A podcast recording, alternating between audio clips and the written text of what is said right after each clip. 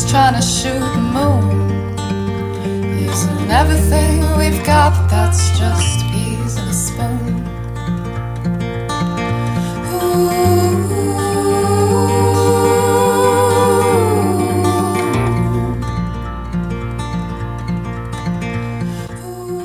Welcome to The Word Witch, a podcast for the modern magical soul, exploring tarot, astrology, belief, and more. From a queer witch, that's me, in conversation with folks making magic from the margins. I'm your host, Claire Burgess. Let's make some magic.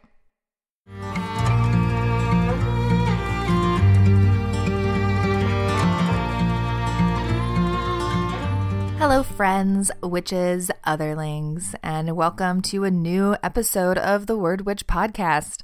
Uh, today, we have a very special interview with Harvey James of Harvey James Tarot, uh, in which we get super brainy and air signy and cerebral about tarot. And then Harvey shares a really special announcement about their tarot deck. Uh, so you absolutely want to listen to that. But first, oh, hey, guess what? The holiday season is upon us. Uh, New Year's, at least as we judge it using the Gregorian calendar, is right around the corner. And that means year ahead readings.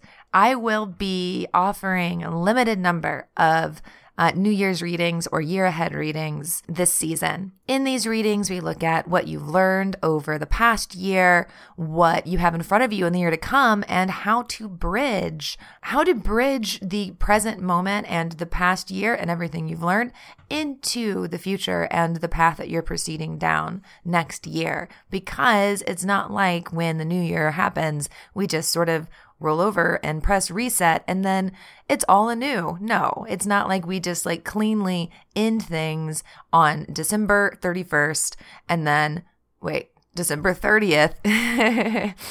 and then all of a sudden, January 1st, we have all new things, all new projects, all new life, all new relationships.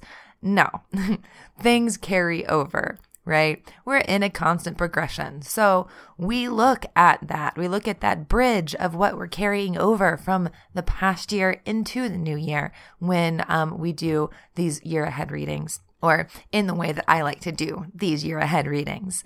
So again, I'll be offering a limited number of these that I'll be doing either uh, here in Portland in person or over Zoom, which is video chat, or the phone.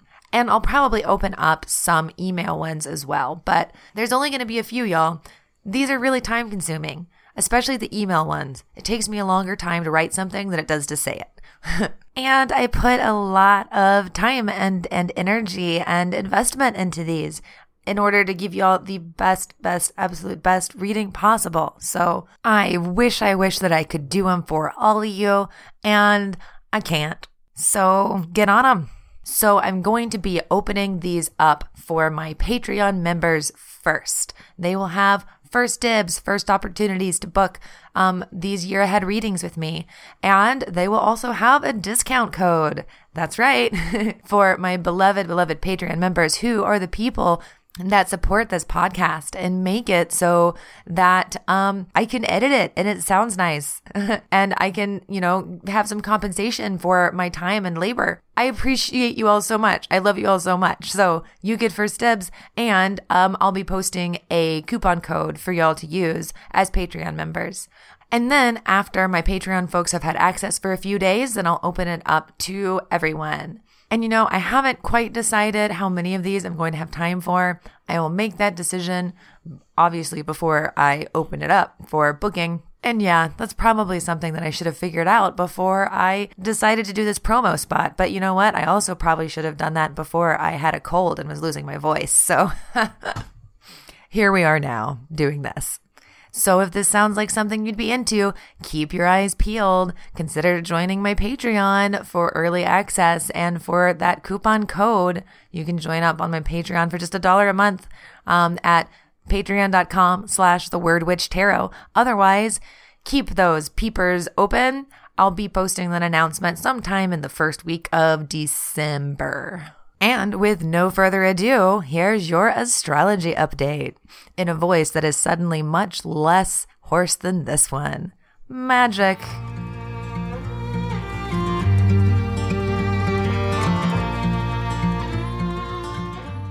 The astrology for the next two weeks uh, looks like this. We've got a bunch of Scorpio coming back. Um, last two weeks were a lot about Sagittarius, and now we're dipping our toes back into some Scorpio action.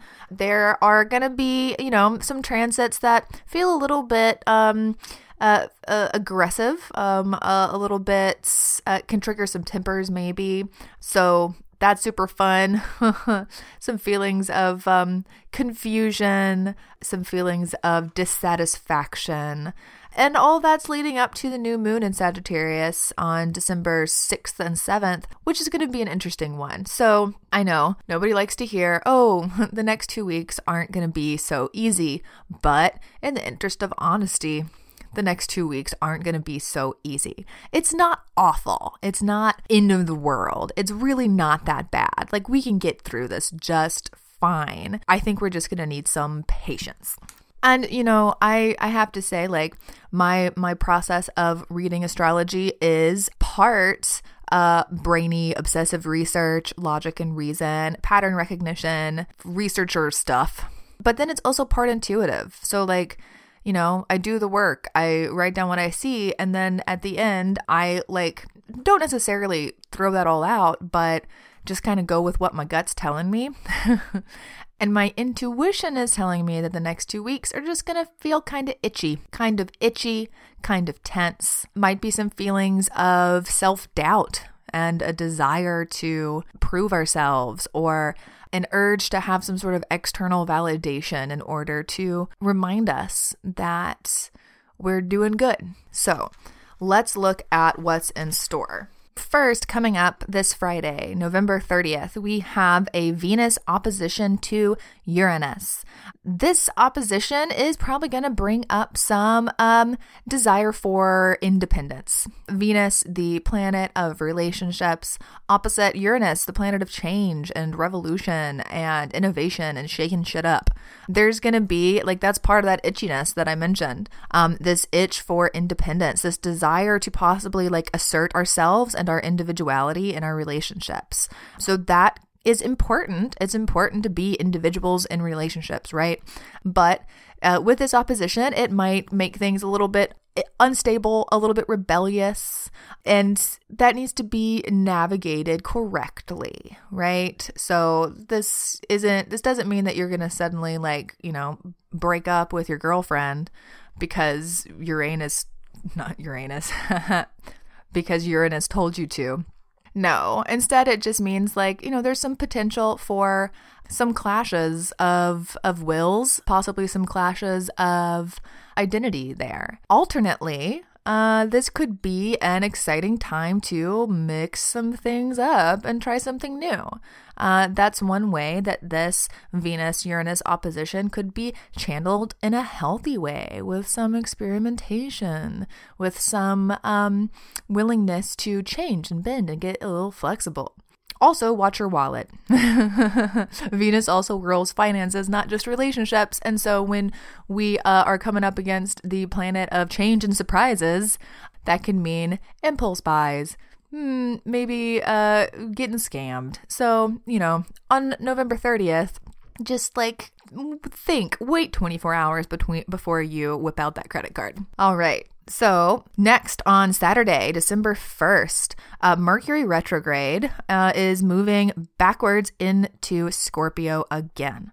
So, uh, it only recently moved out of Scorpio in its direct motion, and now it's sliding on back in. Uh, so, this is a movement from Sagittarius, uh, where Mercury has been, uh, Sagittarius is, uh, as we talked about last week, about expanding the mind through uh, philosophy, religion, ideas. And Sagittarius always wants to pursue wisdom, pursue internal wisdom through those external, unfamiliar, new things, through that exploration. Scorpio, though, is the other side of that coin Scorpio wants to uh, extends really internal interest, interest into the our, our insides, wants to penetrate to the core of ourselves and really deeply understand our own mysteries.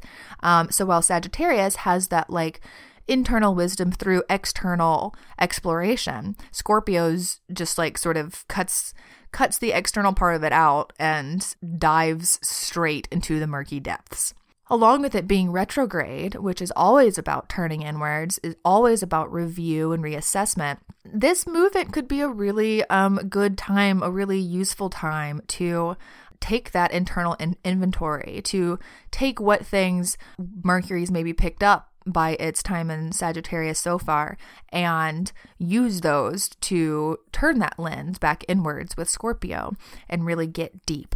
Um, we can learn a lot with this transit but that doesn't mean it ain't hard.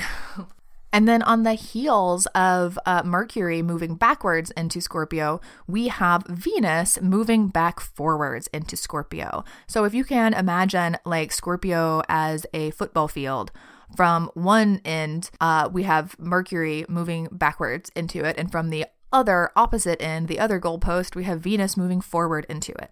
I have no idea why I'm using a football field metaphor because I don't sports, but um, we have this like interesting movement back into Scorpio from both sides. One planet going direct, one planet retrograde, and Venus only recently exited its retrograde.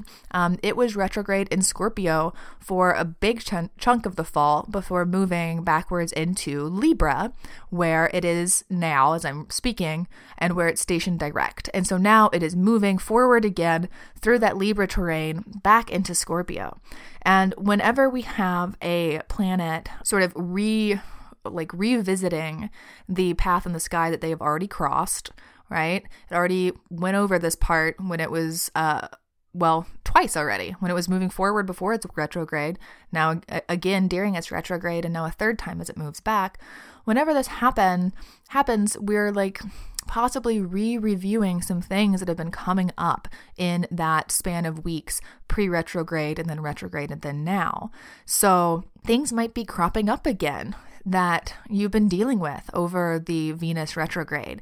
And if you were like me, some of that stuff was some really uh, hard, dark shit. So I think that it's important to remind ourselves that it is important to be gen- gentle with ourselves during this time, gentle with ourselves, generous with ourselves, but also to look at the shit, right? And Venus and Scorpio, along with Mercury and Scorpio, definitely will look at the shit. Maybe get obsessive about it. Scorpio wants the real thing. Scorpio is not interest in any, interested in anything surface, anything superficial. It will not settle for anything less than like deep, passionate, real, like no bullshit, all consuming whatever, whatever it is.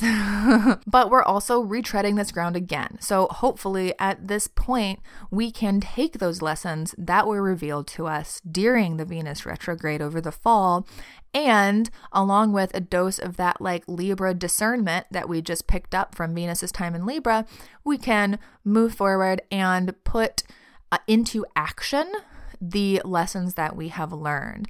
If these things crop up again that we have been facing, um, struggling with over the fall, hopefully now we have the discernment and the vision and the deep understanding of those things within ourselves so that we can see them, face them, and then do what we need to do in a healthy way to deal with them and to move forward. Not letting it like pull us down and drown us anymore, but acknowledging it, saying, okay, thank you. I see you. I know what to do with you now. and then doing the thing. Do the thing. Same day as Venus moves into Scorpio, um, there is a Sun square Mars. And that aspect can bring up a lot of uh, aggression, some quick tempers, but really also ego conflicts. So that's something to also be aware of.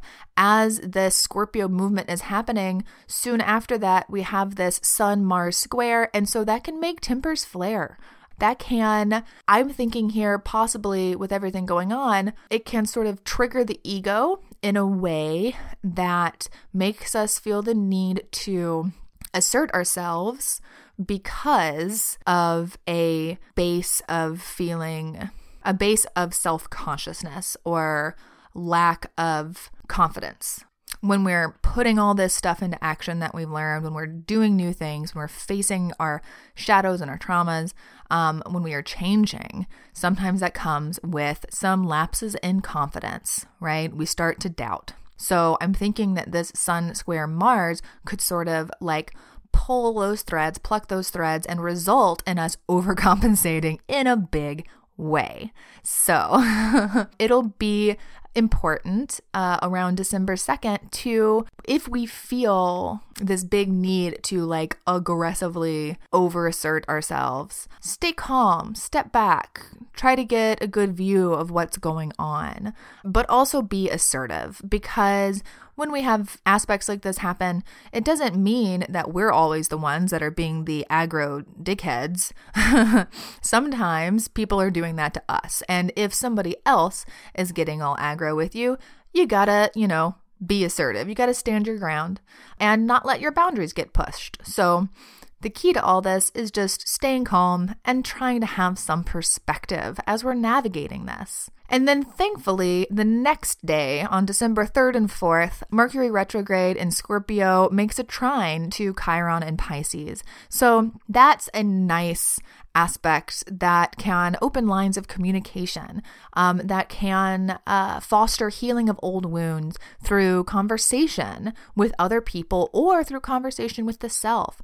Listen to your heart and let it talk to you, especially as we're retreading this ground with like Venus and Scorpio and Mercury retrograde and have this like these temper flare ups possible. Really important to return to that sort of gentleness and listen to ourselves. On the 5th, then kind of another wallop with the Sun square Neptune uh, Sun square Neptune in Pisces. This could bring up some confusion and uh, again, another dip in self esteem. Um, we might feel some disillusionment or lack of faith with what we're doing, with the path that we're on. And it's important to, when this happens, know it's temporary. No, it's temporary. It is totally normal when we're like, I mean, whatever we're doing in life, whether or not it's some big challenge or change, totally normal to have some moments where we uh, have some da- self doubt, where we lose a little bit of our faith. And it might not be because something particular has happened, might just be because we're having a day where we're like, uh, like things aren't, things don't feel good. Things aren't working out the way I want them to. I'm bored of this. I'm tired of this. So when that happens, know that it is temporary. That's a good time to dream and let your mind wander. But don't make don't make big decisions. You know, if you're feeling disillusioned, let your thoughts explore. Let your thoughts explore possibilities. Um, get creative. Um, do some art. Uh, but don't make big snap decisions based on that disillusionment. Give it some time. And then finally, on December 6th, Mercury is going direct again. Hooray! uh, so that means that this confusion and disarray that's been happening over the past three weeks will start to lift. It'll start to lift, and we might find ourselves needing or feeling the need to make make some changes, right? Make some more changes based on the enhanced understanding that we have of what's been going on with us over this entire retrograde season. Really, the retrogrades of the summer, the Venus retrograde of the fall now, Mercury going direct. Um, we have got a lot of things to integrate. As Mercury goes direct, we will have opportunities to do that. We'll start to get the clarity in the headspace again to do that and to communicate ourselves in um, and to communicate ourselves with with clarity with intention the mental fog will start to lift and now mercury will still be in its you know, what's called the shadow phase for some weeks afterwards. During that time, just like with Venus retreading its path, some of this Mercury retrograde stuff can like still come up, can still happen. It's kind of like having a hangover. if like the retrograde is when we're drunk, then once it goes direct and we're moving back over that terrain, it's like the next day when sometimes you feel like shit and you keep remembering what you did during retrograde and you're like, oh, fuck. or not necessarily. I guess that would be if, uh, if you uh, don't comport yourself well during the retrograde, which I'm sure since all of you are listening to this podcast, you're doing it well. you're controlling your shit, right? Because you're being aware, you're being conscious and aware and intentional uh, with your actions and your thoughts as we move through this time. And then lastly, later in the day, we have a new moon in Sagittarius, uh, late um, on the night of December 6th on the uh, West Coast Pacific time, early in the morning of the 7th Eastern time. So, as we've already established many times, Sagittarius is about exploration, wisdom through experience, and through education and study. So, when we have a new moon in this sign, this can be a great opportunity to broaden the mind and also the spiritual bounds of ourselves, of our hearts.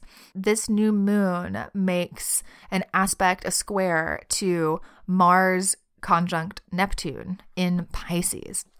And that square can cause some friction. Like that can be, uh, that can feel a little bit not so great, but also squares are huge opportunities for observation and growth.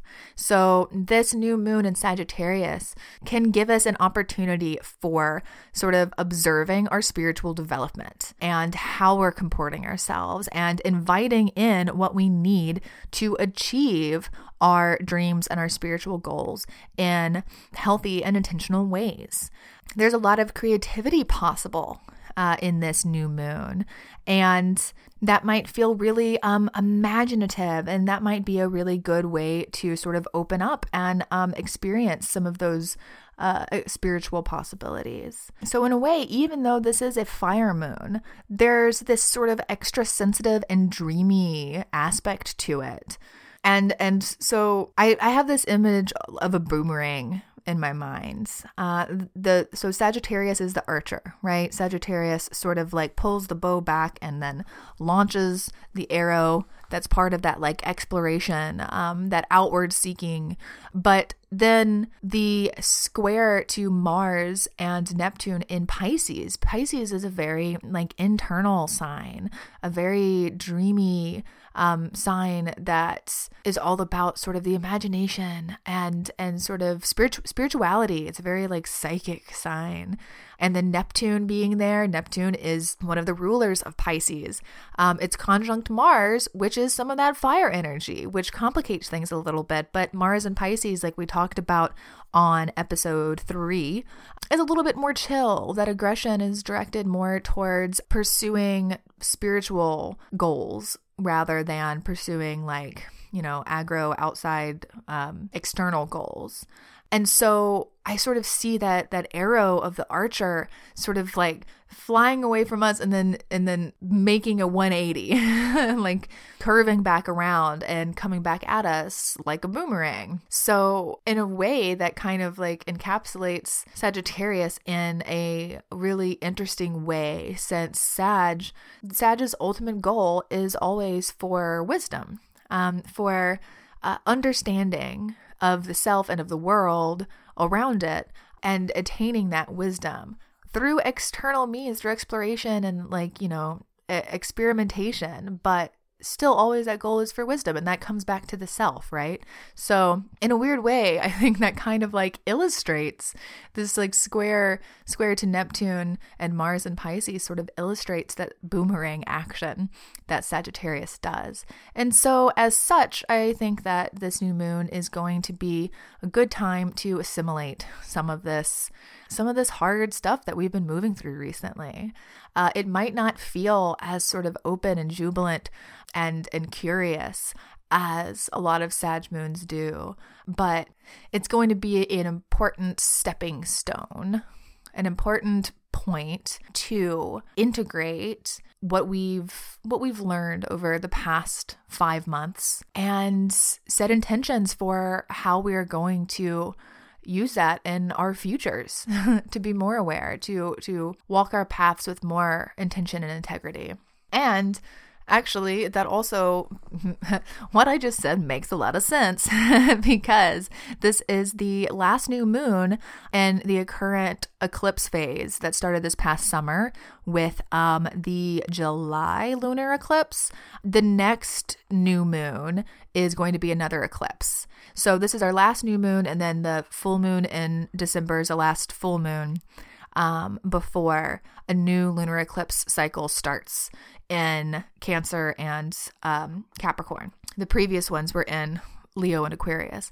So, this is a good time to review those past five months since the start of this eclipse phase. Like I said, powerful moment for integration and for intention setting and for, you know, really sort of deliberately internalizing the lessons that we've learned, making the decisions to leave behind what we need to leave behind, planting the seeds of the changes that need to come. Yeah, I think that about encapsulates it. So it's going to be, it can be a difficult week, two weeks, y'all. But in the end, um, I hope, I think it's going to serve us for the best. Just remember to be gentle with yourselves through this process, but also not to close your eyes. Be aware, stay aware, receive the messages, and do what needs to be done. Do the work. That's it for the Astro update for the next two weeks. And I think it's time for my interview with Harvey James of Harvey James Tarot. I'm so excited to bring this interview to you. Harvey's popped on the podcast the past two times to share important things about their experience so I feel like this interview has like been the most promoed one ever. so with no further ado, here's my conversation with Harvey James. I hope all of you listeners enjoy it. Here you go.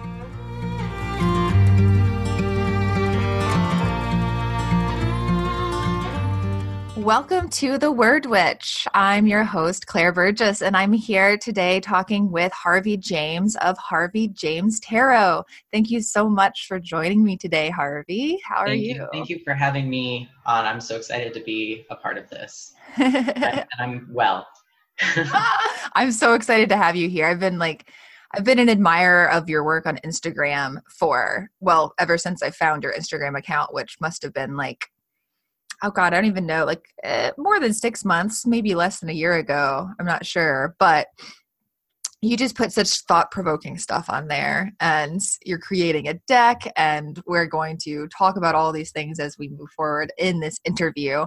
Uh, but first um, I, can you tell us a bit about how you got into tarot? What was your journey getting here to this point? So first and foremost i just want to say that i use they them pronouns because i wanted to say that in the in the beginning. totally forgot to ask you to introduce yourself. I'm so sorry. Harvey, okay. first, can you introduce yourself?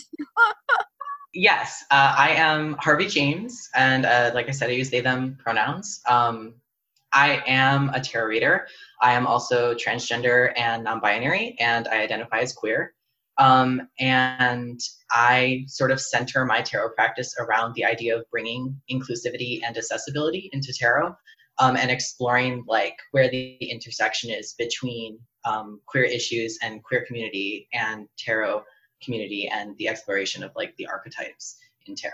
Mm-hmm. Um, so I do offer readings as well as post um, just like like you said uh, stuff about tarot, like about the cards and how it relates to queer experience and, and such. Yeah. Thank you. Um, and so, yeah, now to the question that I tried to jump into before. um, can you tell us a bit about how you got into tarot? Yes. One thing that, like, when I was preparing for this, I thought a lot about because of your sort of introductory episode was um, when I normally like talk about how I got into tarot, I don't really think, I don't really bring up like what kind of religious background I came from because I was raised without heavy religious influence.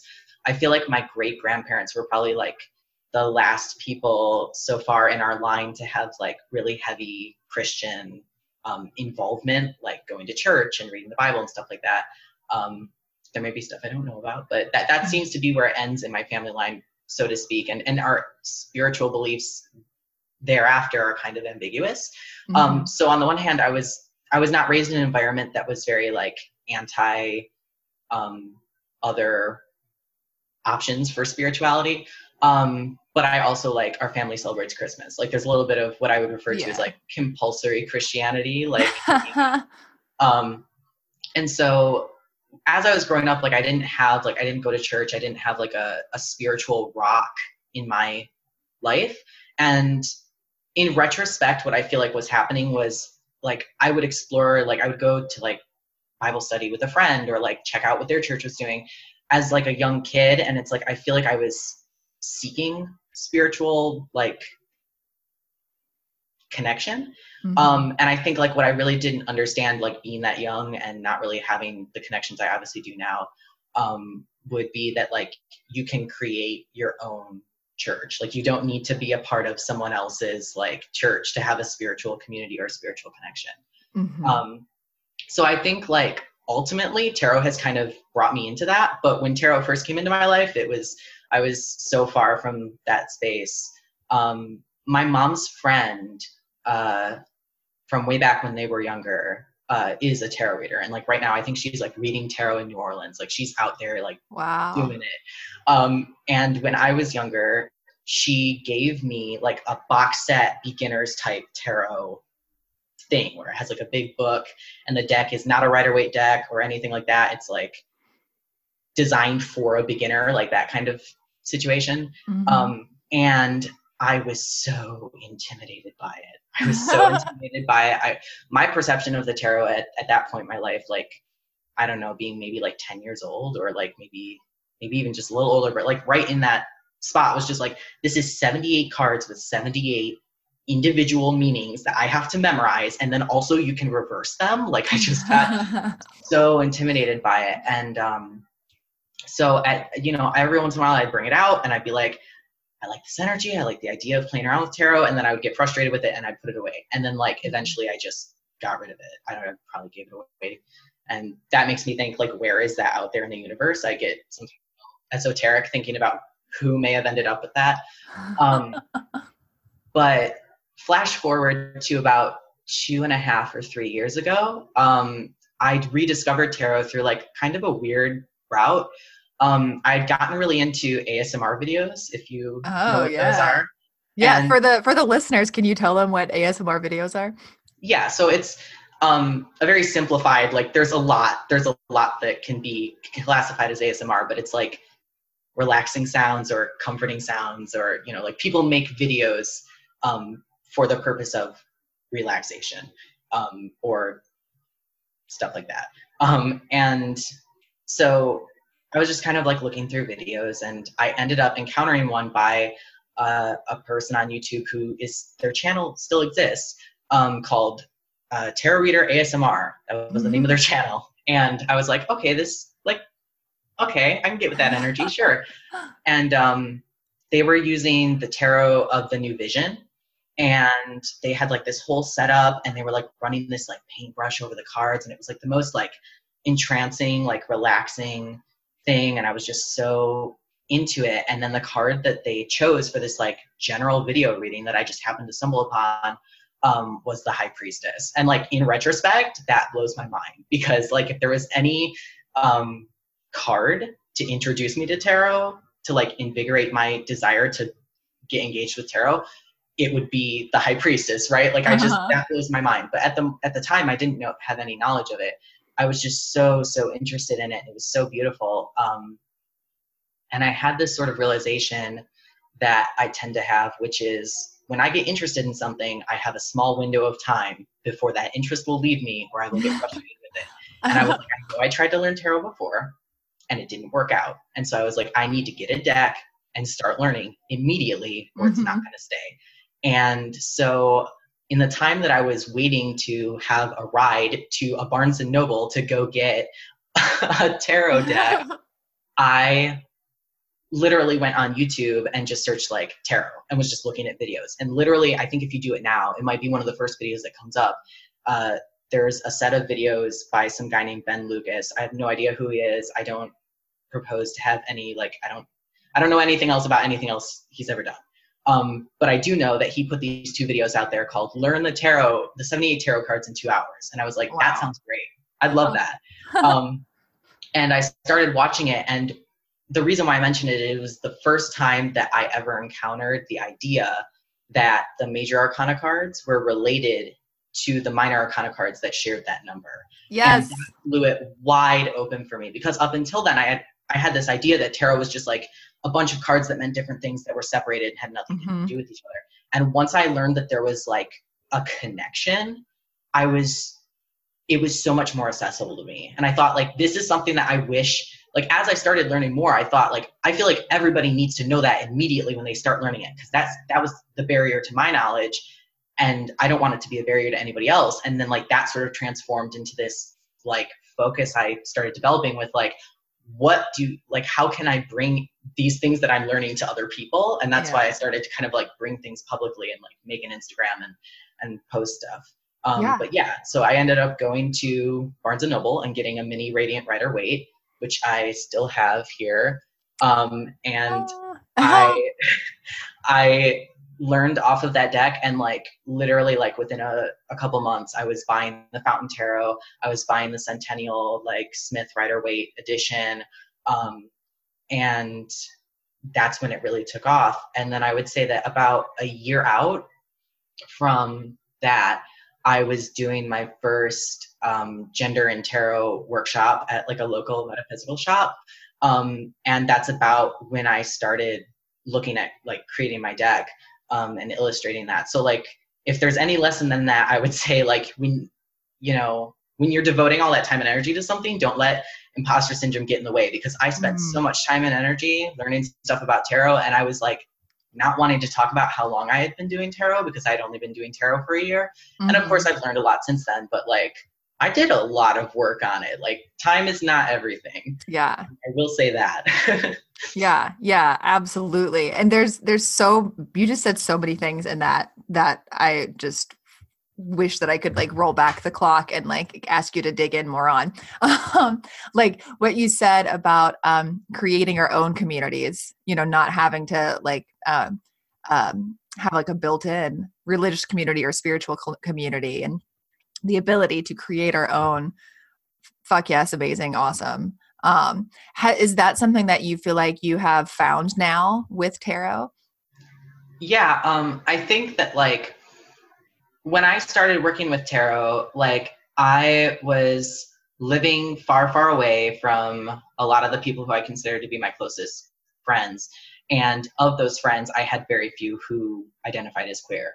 And I still today kind of live in that perpetual state of like being isolated physically from people who both read tarot and are queer or one or the other. And so I think like I've really had to relearn through the experience of sharing things online and interacting with people through the tarot community that like physical location isn't everything. Like physically being able to meet up with people is great, but like I've learned so much and connected so deeply with so many people through like my tarot journey that like I never would have imagined that this would bring me to that place Mhm. and it's really been a great strength. I mean, like even in regards to like I, oh god, I mean, it's just a couple months now. I've lost track of time. I don't know how, but a couple months ago, I had top surgery, um, and I.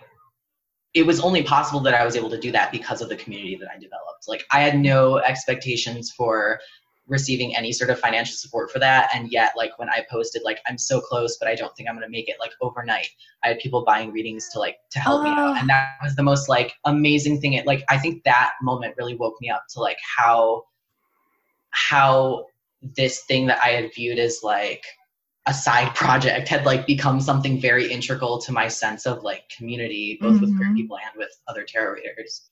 Yeah. Yeah. And don't you think that for a lot of us, uh, like a lot of us are probably in the same or similar situation, being like feeling like we're isolated. Um, I'm fortunate to not be in that because I live in Portland, Oregon. But before, when I lived in like Pittsburgh, Pennsylvania, before this, it was it was certainly like that, and it took me four years. Um, like I think I said in the first um, uh, podcast, took me like four years of living there to find any sort of community. So Mhm. like I think that's a very common experience. Like there must be a ton of us who are interested in tarot or who are queer or who are, you know, wanting to explore like these different sort of spiritual paths that like we're creating this o- online like in virtual Right. reality instead of in, in physical spaces. Right. And I think that's part of like my goal with my website because when I first started my website, it was just like a way to streamline purchasing a reading because I had been using all sorts of other platforms. I'd been like trying to sell readings through Patreon and I've been having all this trouble with like streamlining that process. Um, but then I realized like I can post blog entries here. I can like I found this exercise that a trans tarot reader had posted online um, about like looking at the court and and talking about like gender in the court cards. And i was like this is an excellent exercise. I'm going to link to it on the website. And so like now i have this whole place for like reader resources. And i like added a place with like resources for allies that has like the trans lifeline number or like Mm. like basic information about pronouns and things like that where it was like i wanted to create kind of a hub um, for a Yeah. bunch of different things in one place because i didn't want it to just be a place to go buy a reading i wanted it to be a place that you could feel like you were a part of a group of people who were all interacting and learning things um, so yeah i think that was one of the things that i again like i didn't expect to come out of this was like this sense of like community building that i just i didn't have any anticipation for Mm-hmm. Mm-hmm. Yeah. And and want to give us the uh the address of your website while we're on that topic? Yes, it is harveyjamestarot.com. And then just to kind of sister site, I guess, would be patreon.com slash hjtarot would be my Patreon, which is like another sort of community central, or at least it's trying to be. I, I just started it not that long ago. So it's, it's still a small group, but but yeah. I'm a patron. join, everyone join. Um yeah. Um oh gosh, I feel like there was something else in what you were saying. Oh, I remember now.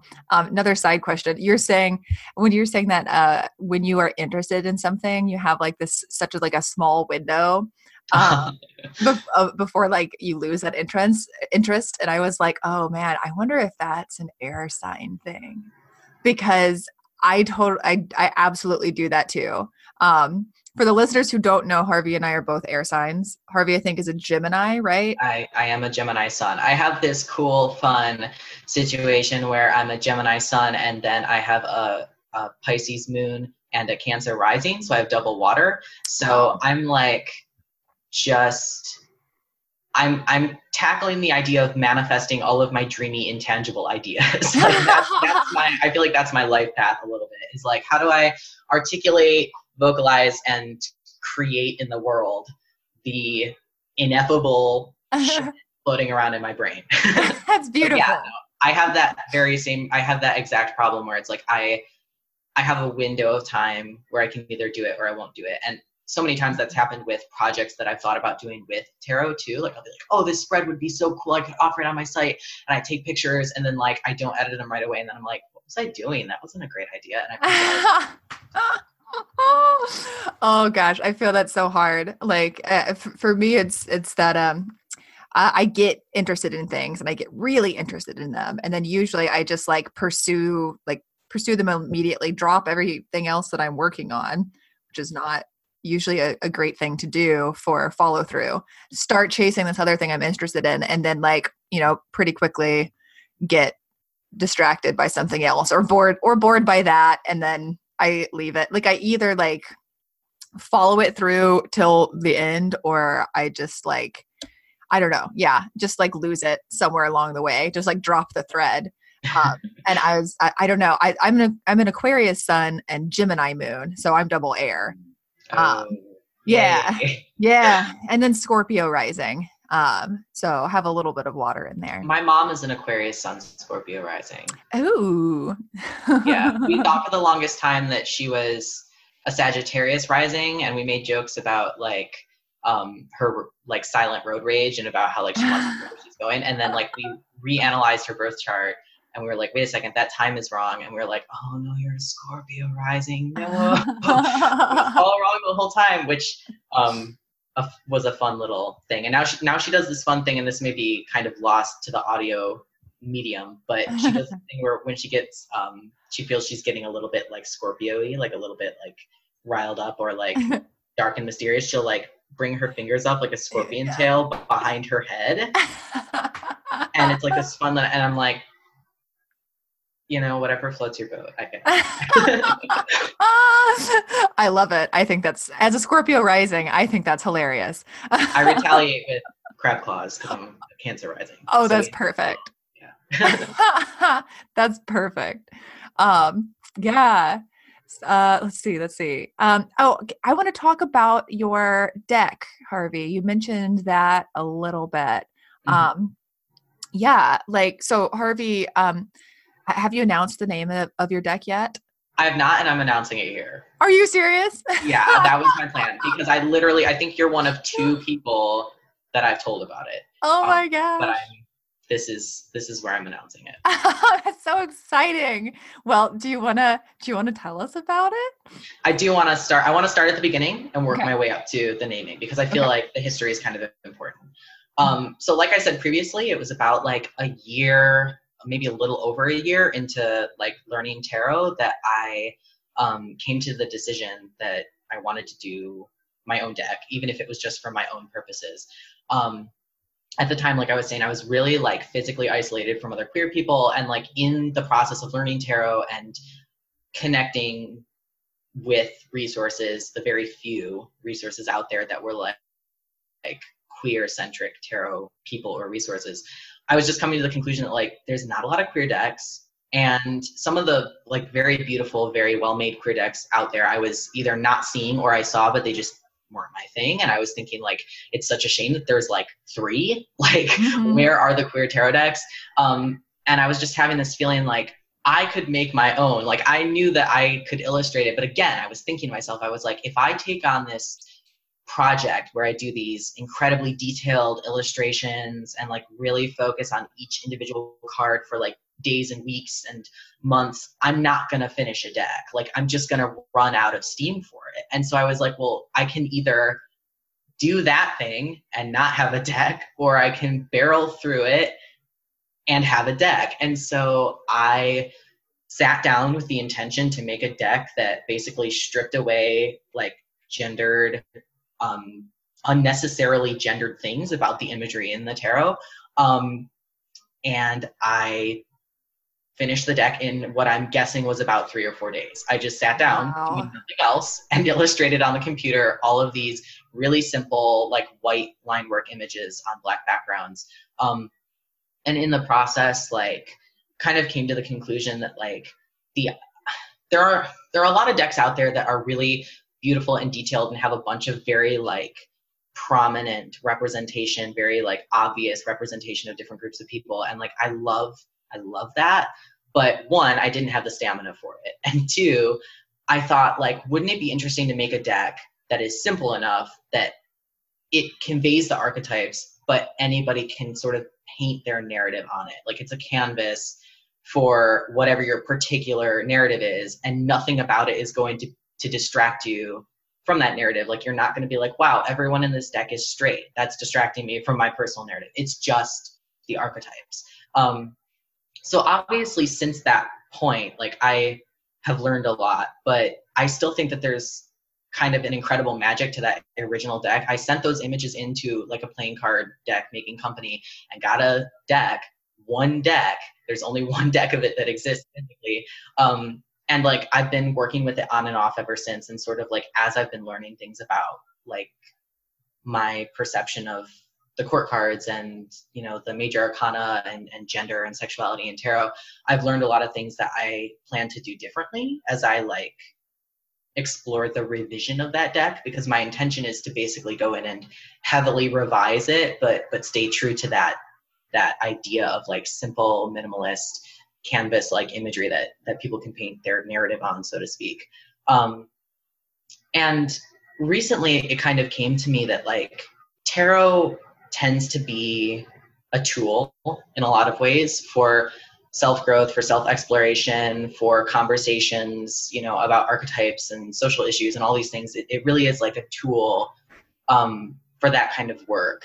And i thought like what an interesting tool it would be to create I hesitate to call it a, a beginner's deck because I don't want to elicit the idea that I spoke about earlier, where you've got like this really like simplified, like the sun means happy, and there's like a book that comes with it with all these bullet points. Like, I don't want to elicit that imagery. Um, but I thought like by stripping all of that stuff away, you create a tool that works in two ways.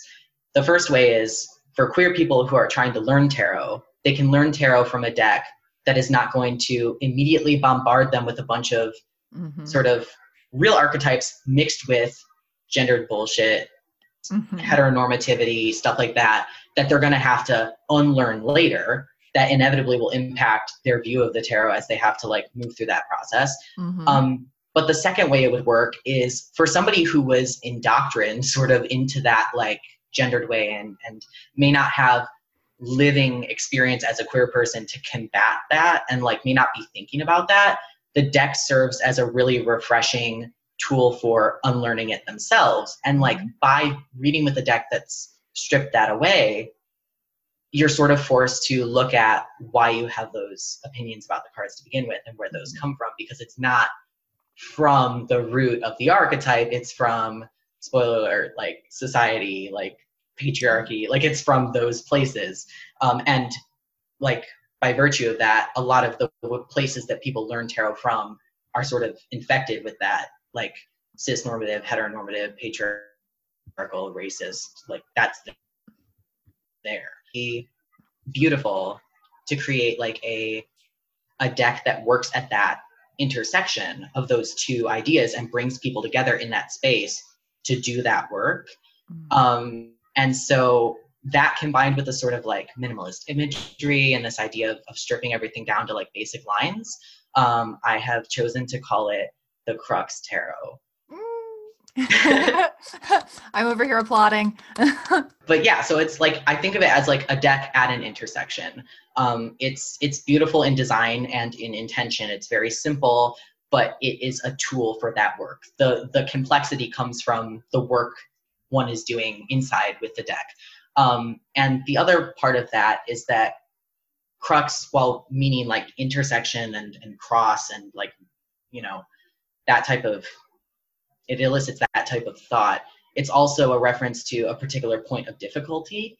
Um, and so it points to the idea that like, this is where that hard work happens. Is like when you take that step and you're reading with a deck that's not giving you like the easy answers of like gender and and sexual like stereotyping that you're used to that's where that work begins is like how do i take these images and like work from that and work from basic archetypes instead of what a lot of people are doing which is like gendered stereotypical kind of stuff that's out there they're just going with what they they know or what they've been taught right. and they're not questioning it yeah yeah exactly and i also think when i think of the word crux i also think of crossroads um mm-hmm.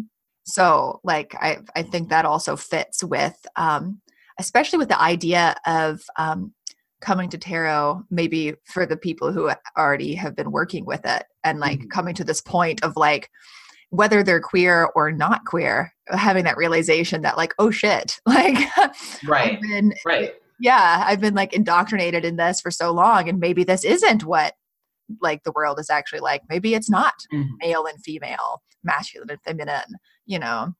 Right and like I, I have big plans for it because the thing is like i said like i i'm not trying to like reinvent the wheel and like tear apart tarot and and and stuff but like i do have intention to go through and basically accompany the traditional name of each major arcana card with a different name. Mm-hmm. So I know that I've talked about this. They're actually like some of them are my uh, my tiers on on Patreon. But like for instance, like the magician is the conjurer, and um, the empress is the creator, and the emperor is the preserver. So it's like you're taking away that gendered connotation, and in some cases, even when it doesn't deal with gender, it's just about displaying sort of like a, a, re- a reduced and compressed version of that idea. So my goal is when you look at the card, even if you don't know anything about tarot, you can kind of immediately get an understanding of what that card is trying to talk about. If you see the emperor and you see the emperor, you might not have context for that. You may be like, okay, so it's like a king. Like if you see the preserver, you immediately get the sense of like structure and things staying like stagnant but secure and like what that feels like. So I'm playing around with that a lot and I have like a tentative list of like all of the names and um yeah, so I'm I'm really excited about seeing exactly how that manifests because it's it's it's really important to me to explore that idea of like how we can make that intersection mm-hmm. because i think it also creates an opportunity for like people who have been sort of like practicing the old ways of tarot and people who are coming into it fresh minded to have conversations and likewise allies and queer people to have conversations mm-hmm. about what it means to be inclusive with tarot mm-hmm, mm-hmm.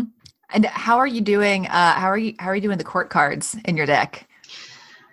That is an interesting conversation. So when I when I first um, when I first did the deck, um, I was sort of seeing the queens and the kings as like the most accomplished people in the suit that they belong to. And I saw it as very hierarchical because I think that's the way that a lot of people are taught to read with it. Yeah. Um, and so I had this thought like, I don't understand why why the kings and queens are two different cards. I was sort of frustrated with it because I was like, if it if it is hierarchical, if these two cards are meant to represent the highest part of the suit, what reasoning do you have to split them along that gender line? And I started asking myself and other people, explain to me the difference between the queens and the kings without being sexist. Mm. And the answers I were getting were either sexist or non existent.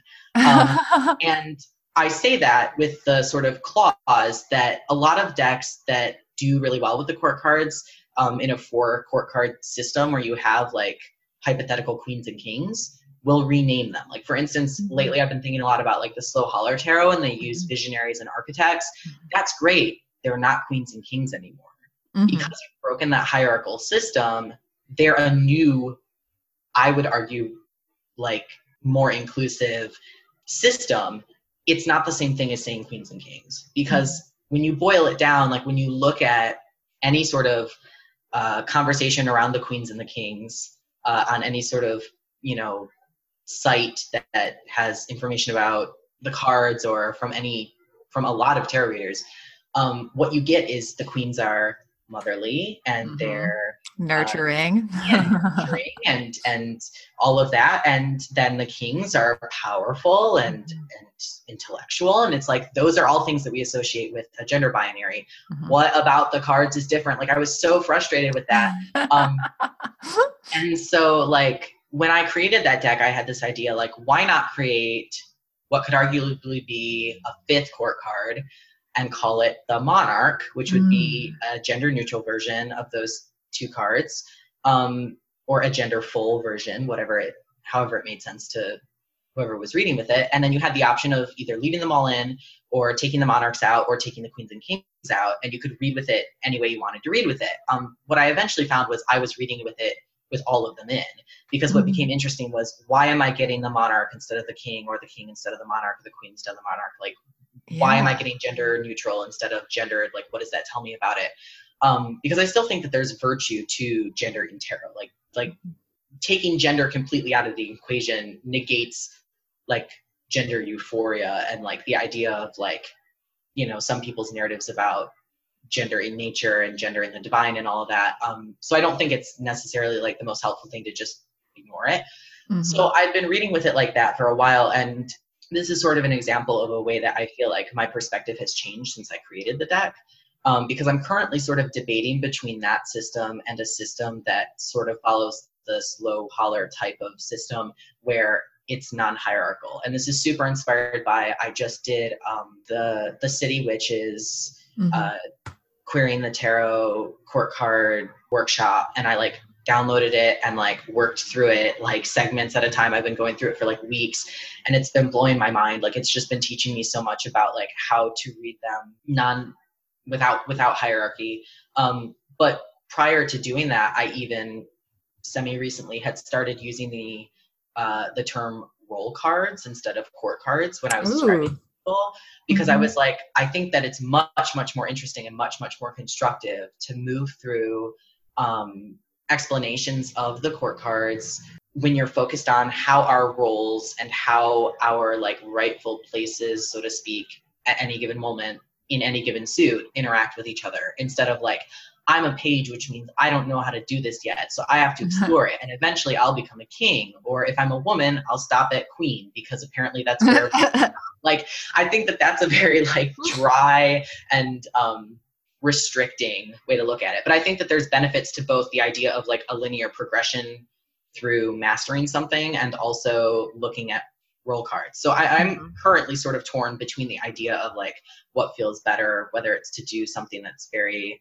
uh, role related or very um, progression related. Mm-hmm. But but that's where I'm sitting now is um, sort of at that crossroads. yeah, yeah. Oh, that's so interesting. I love the idea of the monarch card and also of of like you were saying um, the the question that that arises as to like why am I getting the monarch instead of the queen or vice versa. Um, that's super interesting. Um, but I also wanted to say, like what you were saying about um, seeing the court cards as roles. Um, that's how I that's how I see them as well. I think mm-hmm. of them as modes modes of being. Um, mm-hmm. At least, that, and that's how I teach them as well as like um, personifications of the energy of their suit. Um, so not in like a hierarchical way of like um, sort of a pro- progress of mastering the suit, but just as like different ways of expressing that mm-hmm. energy, you know, whether it's fire or water or air or whatever. Um, I think that's also like very helpful when thinking about the elements as they're related to the different court cards. Mm-hmm. Um, and recently I've been having like a crisis about that because I realized like I had previously knights were related to wands and that kings were related to swords. And mm-hmm. then I watched the workshop with uh, City Witch and they did it the other way. And yeah. that like made me think a lot about that. But like ignoring that for a second, looking at something that is controversial, like the pages being related to pentacles, like, you know, if you are looking at that interaction between elements, I think it also speaks to like how how you are interacting with the suit. And I think that that even opens like conversations around like especially related to like astrology like mm. if you are an air heavy person who like moves the world very air like and you're in a very watery like situation would you be the you know the king of cups where you're like a, a, an air related person trying to interact with the cups which are mm-hmm. water like it, that sparked all these ideas for me like how we can look at those um, court cards as a representation of like interacting with the suit and yeah like, yeah yeah and then and see and, and what you just did there was associating the king with air instead of the king with mm-hmm. fire um which is my like i think that's where i'm gonna land i think that's my right. personal like perception of it but like no shade on anybody who doesn't think of it that right. way well but and like that's i've been going through a similar sort of uh uh questioning period because I like the the zines that I wrote and like how I te- have taught tarot is that kings are fire and knights are air. But then mm. in a Patreon reading I was doing like a couple months ago, I just totally accidentally reversed them, and it was mm. with King of Cups. Um, I was talking about Queen, King of Cups and uh, Queen of Swords um, as sort of like uh, corollaries or opposite sides of the same coin because one is air working with water and one is water working with air. That is literally I, the exact thing that remember when I messaged you earlier about the epiphany I was having? Yeah. I was up last night pairing up the court cards, like, wait a second, this one is a flip of this one. So like what does that talk about with like how they interact with each other and like how like if you're in this situation, like should you be seeking that other card or that other energy as like an ally in your journey? Like I was so blown away uh-huh. by that. Um, yes. Um, but it's nice to know that somebody else is also having those thoughts about it because oh, I was absolutely. like having a, a hermit like manic state looking through my tarot cards, like that famous meme image of the guy like pinning up all this stuff and like connecting it on a wall and he's like I don't know if you know what I'm talking about. I do. Like, that, I that's, do. That's how I feel. Like sometimes with tarot is like I I've got it. I've got it. Like yeah, yeah, it's happening right now. Yes, yes. No, absolutely. And and that's something like ever since then I was like, well, no, I kind of I kind of stand by that. Like maybe I think that kings are air and then it's just like thrown me for a loop and now I don't know what I believe. Um, but yeah, and I had like posted on Patreon and stuff before I even realized that. And then I was like, oh wow, I totally contradicted myself. Mm-hmm. Anyway, it happens. Our relationships with tarot evolve. Um, so yeah, and I, I do think that that's a really resonant way to look at the court cards um, in in that sort of pairing and I, mm. I want to investigate that more that's so cool yeah, that so, you had that epiphany yeah no and like all of this stuff is feeding into what i want to do with the court cards in my deck mm-hmm. um I, I've like I said, like since I made that deck, I've done so much looking into as far as like how like gender stereotyping like piggybacks on the archetypes mm-hmm. and like comes in to our tarot practices.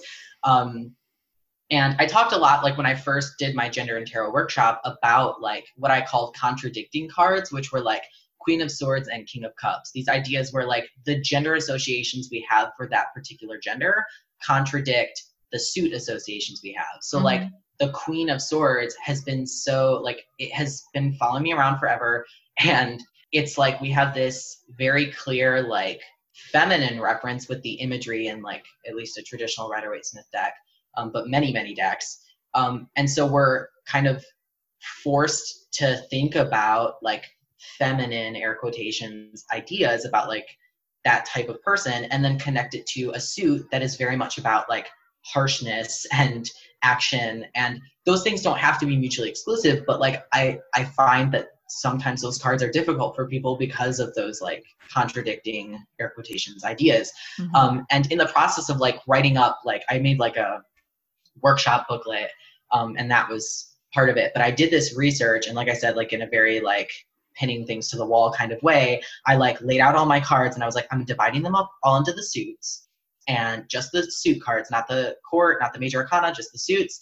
And i'm like this is my rider waite smith deck. And i was like i'm going to count how many of these people are presumably male and presumably female on the cards and just get some percentages. And i had here wait i have it here the actual numbers because it's, it's and it's worth it's worth finding the numbers for. Um yikes yeah cut this weird yeah no yeah. scrolling through everything for a minute. Oh no. Okay okay so i have it. Okay, so the numbers that I got, I went through and counted these all and calculated like what percentages. And like I I found that 72% of the people in the swords, 75% of the people in the pentacles, and 92%, literally all but one person in the wands were male, presumably male by the way that they're presenting them on the card. Mm-hmm. And I was just blown away. And I want to do a little interactive thing with you. How how what do you think the percentage was for the cups? Oh, for for women presenting figures? Yeah, like is it is, is it is it uh cheating if I try to go through them all in my head and I mean you can up? do that if you want, like I, I you know I would think it would be a higher percentage than the other suits. It was um, 50-50. Is 50-50? Well that is and, higher than the other ones, right?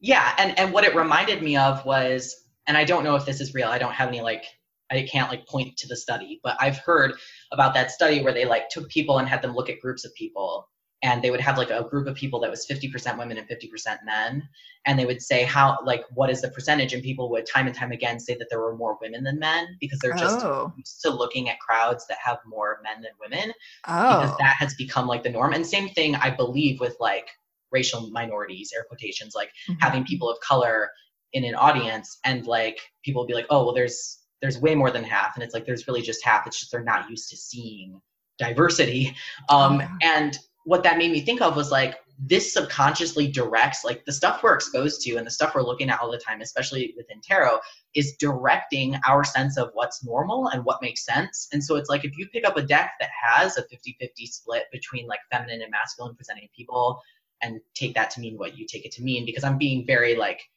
i'm reducing it way down here. Like there's a lot of complexity with gender but i just thought this was an interesting experiment because it's it's reasonable to assume that the people that i would think are men in the tarot are meant to be cisgender men based on mm-hmm. like the time it was made and, and the people who made it. But, yeah. but my, my argument still stands that like if you had diversity in a tarot deck, people will notice it because they're so used to looking at things that aren't diverse. And so like thinking about gender and tarot in that way, like it it it, it infuriated and it made me so mad, but it like it gave me so much passion about it because I was like, these are things that nobody's thinking about. Like nobody's talking about this.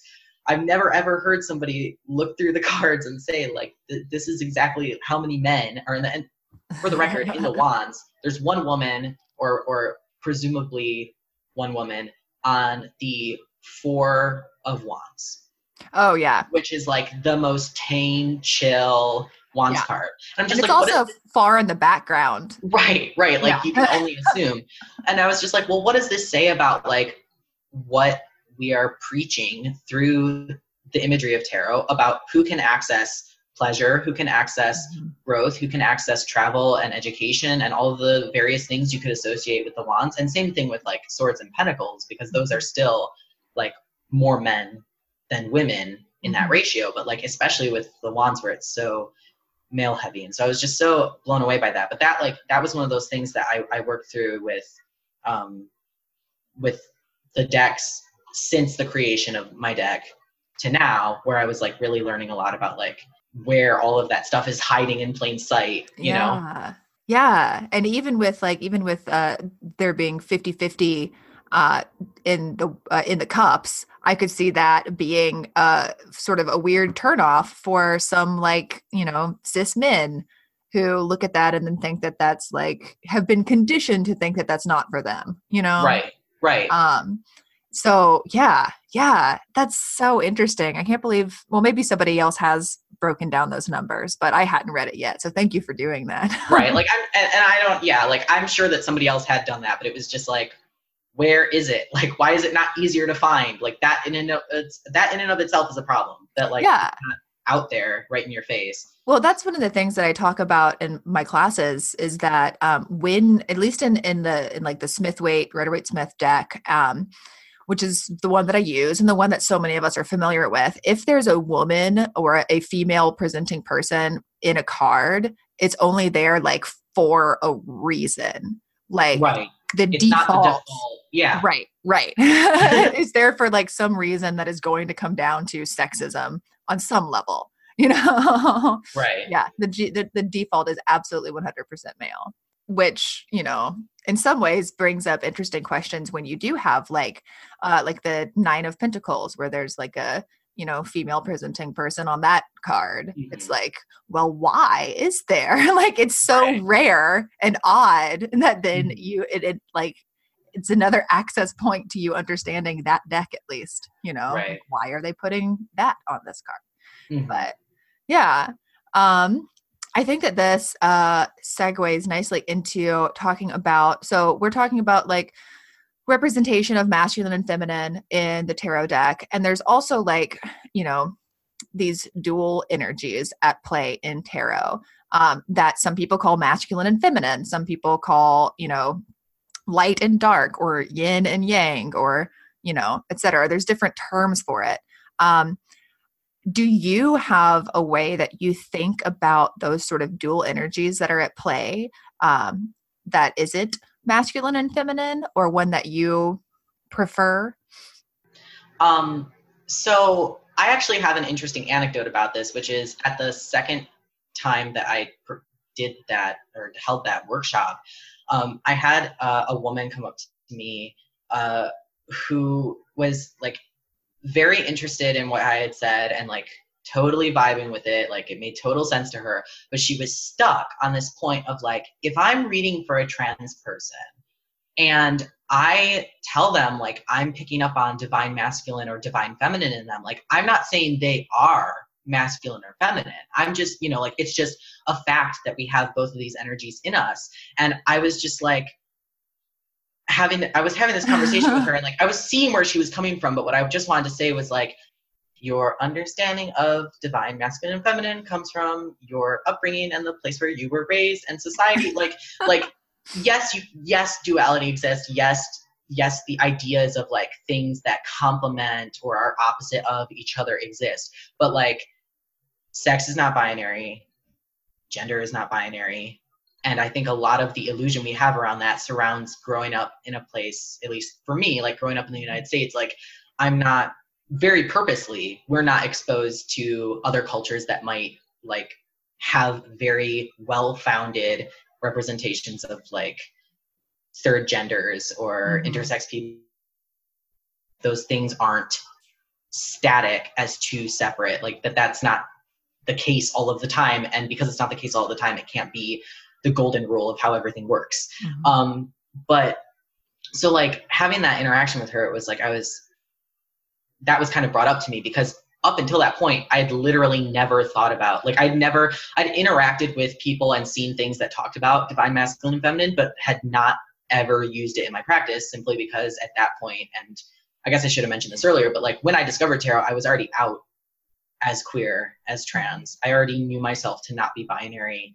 um, and i've only become more and more embracing of my non-binary status as i have tarot so like i wasn't like ever really subscribed to that idea per se. Um but you know far be it from my like my opinion is not the opinion of everybody. And clearly like i i can't tell somebody else what feels right or good. Like what what it's reminding me of is when you were talking about how like when you first discovered the idea of the goddess and the god was like that could be very liberating. And then like maybe later when things were different for you it wasn't as liberating Yes. right? And so like i can totally see how like this idea of divine masculine and feminine could be liberating in a way. But um i think that it just it never really it never really stuck for me. And um one of the things that it reminds me of is in 78 degrees of wisdom which thank you for that recommendation.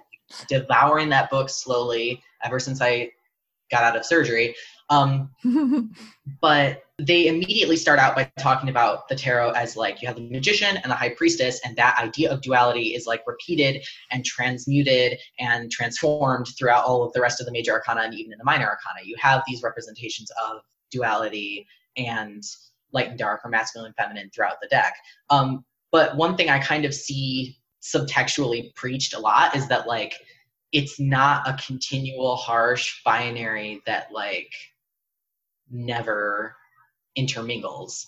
Um and like immediately after that we have you know the the the empress right? Who i would consider to be a very directive outward active creative force but is feminine and then after that we would have the emperor who i would consider to be more of a stagnant secure like like uh inward like structural force but is masculine. Oh, and so like point. immediately you have a subversion of that absolute archetype. And so it's like i don't think that even in the tarot there is that rigid masculine feminine masculine uh or divine masculine divine feminine that we would that we see a lot of people talk about within Mhm. the tarot like i think that it it intermingles and even later on with cards like temperance and stuff like that um but i did want to reference like i just like yesterday morning listened to um Anna Joy's most recent Queer Witch podcast, or Mhm. yes, about um, they talk a lot about that and, and their idea of how they view those. Oh, really? Yeah, and they were talking about like how they view it as like uh, active directed energy versus like receptive energy. And one thing that I really, really found insightful was they were saying like you are you can take space or you can hold space. Mhm. and so i was like within a like a activist or community based like ideology about this kind of stuff like that's so important. Like it's not masculine it's not feminine. It's just about like are you taking up energy or taking up space or are you creating that for other people? And you need both. And you can't have one without the other. And that got me thinking about this whole idea of like if if individually as people we are constantly holding space for other people and creating space for ourselves um, or like one analogy i thought of or i guess example would be like if you are setting aside time and space to like meditate you're creating space for yourself to take up space right. Mm. so it's like we're always constantly doing both whether it's for ourselves or for other people. And so i just thought like you can't have one without the other and you can't ever really be doing one thing at a time. So even though yes you could talk about it in uh binary hypothetically it's never not mixed together. And so I, I that's how i tend to think about it now i think is that like yes duality exists but that inherently exists on a spectrum because you can't have one without the other and they're always interacting with each other Mm-hmm, mm-hmm. Yeah, yeah. I need to listen to that episode of of the Queer Witch podcast. Um, I the words I use for it are um, projective and receptive. Mhm. Um, uh, I used active and passive for a while, but the word passive annoys me because Yeah. it has negative connotations. Um, so I think of it as projective and receptive, which I think is quite similar to that. Um, um, yeah, I so let me let me try to articulate this. So I agree with everything you're saying about like um, there really being no duality, like no binary, um, right. essentially.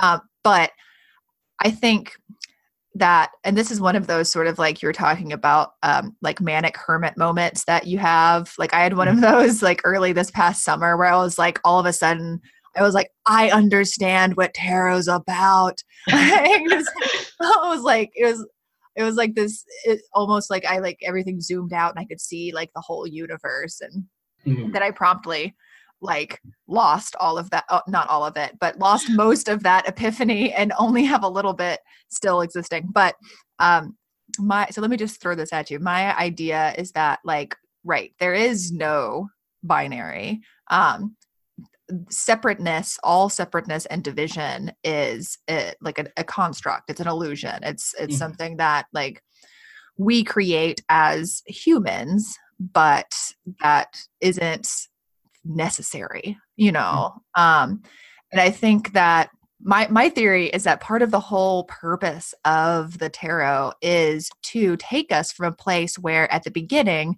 in the magician and the high priestess and the empress and the emperor we have these visions of duality or binariness or separateness represented to ourselves to, mm. to us and then as we go along through the major arcana we deconstruct that and we we learn it in like the first seven cards and then we unlearn it in the right. second seven and then in the last seven we like transcend that until we come to a place in the world card where mm. it's all cohesive and all one and we understand that none of that ever existed right. yeah I, I totally agree with that and like that's absolutely the kind of thought i was having while i was working through like those first fundamental parts of that 78 degrees of wisdom book because they talk about that how like the magician has a wand and the high priestess has pillars and on mm-hmm. the world the world dancer as they refer to them has two wands which are like pillars and like how that is both like active and passive or however you want to view that like it's it's a connection there and as you were talking about that moving through it i just realized like you have these pairs in the beginning like magician high priestess mm-hmm. empress emperor you have those like pairs of cards. And then I would argue, like, when you get to the bottom line, like star, moon, sun, like you have these like trios and like yeah. odd connections that aren't so linear as like one and the other. Um, but I absolutely do think about that. And I think that that ties in a lot with like that structure that they talk about in that book of, mm-hmm. of the lines and how you move through them and how it, you learn things and then you unlearn them and then you transcend them. Like that mm-hmm. idea has like informed a lot of what I think about the cards as queer allies in relationship to like learning about the world, unlearning it yes. because of like your innate beautiful queer spirit and then like transcending it all with like in, truly embracing and expressing like non-binary presentation and existence and all of that. Yes. Yes, exactly. yeah, I mean I can see that that trajectory in my own life. Uh not sure if I'm which which stage I'm in currently, but hopefully hopefully past the first seven. Fingers crossed. Yes.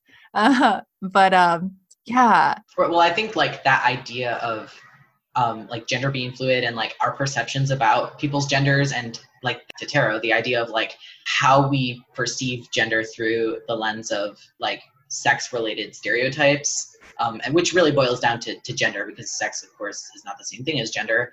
Um, but you know these stereotypes we have for archetypes of men and women both in tarot and outside of tarot um, but like one of the things I, I did when i was exploring that was and this is god this is no shade at biddy tarot because i feel nervous about talking about this because it makes it seem like i'm coming for biddy tarot but what i'm what i'm coming for is the system that generates this type of thinking across all platforms that that very many young tarot readers use to learn tarot, which is problematic because then they learn these problematic things.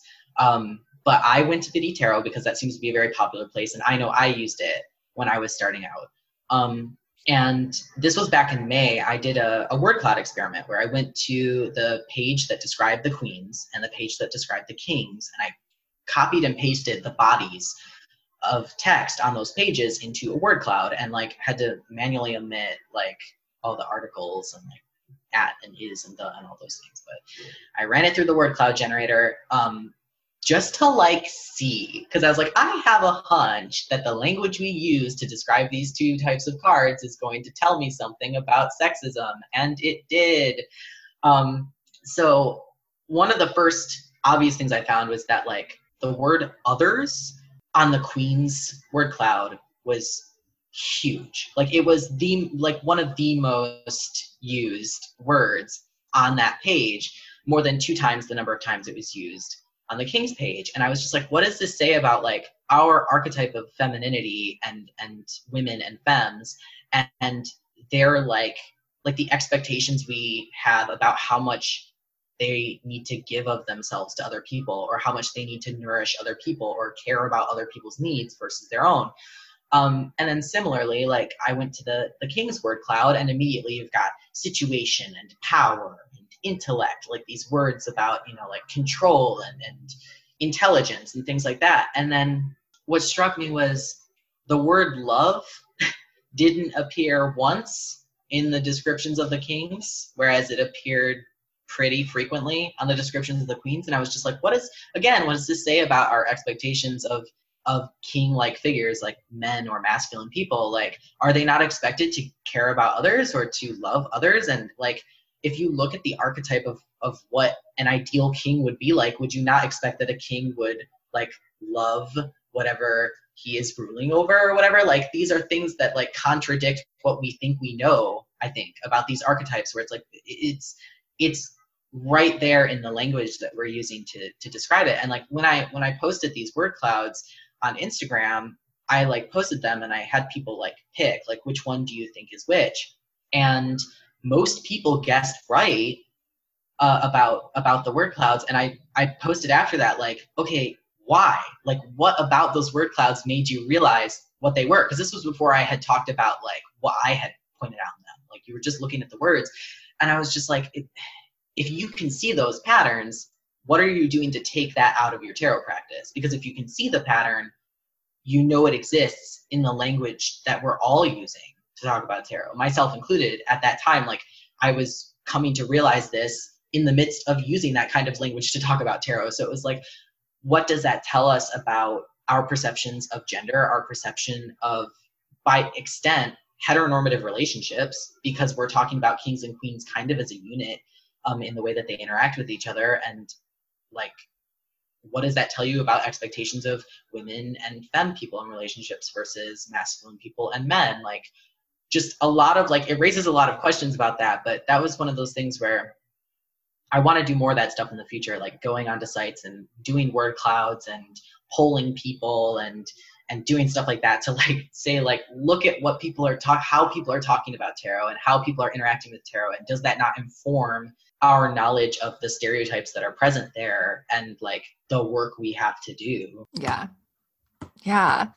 Oh man, I feel like there's so many like we could talk about things forever because I had like five questions that came up in that that I wanted to ask you. so, but we have to draw a line somewhere. Um, right. um, yeah, is there is there anything else, Harvey, that you want to um, talk about or add before we wrap up? Um, I guess I would just mention that, like, uh, as far as like kind of looping it back into like who I am and what I'm doing with tarot, um, that like I said, I kind of have a hub of stuff going on on my website, which again is harveyjamestarot.com.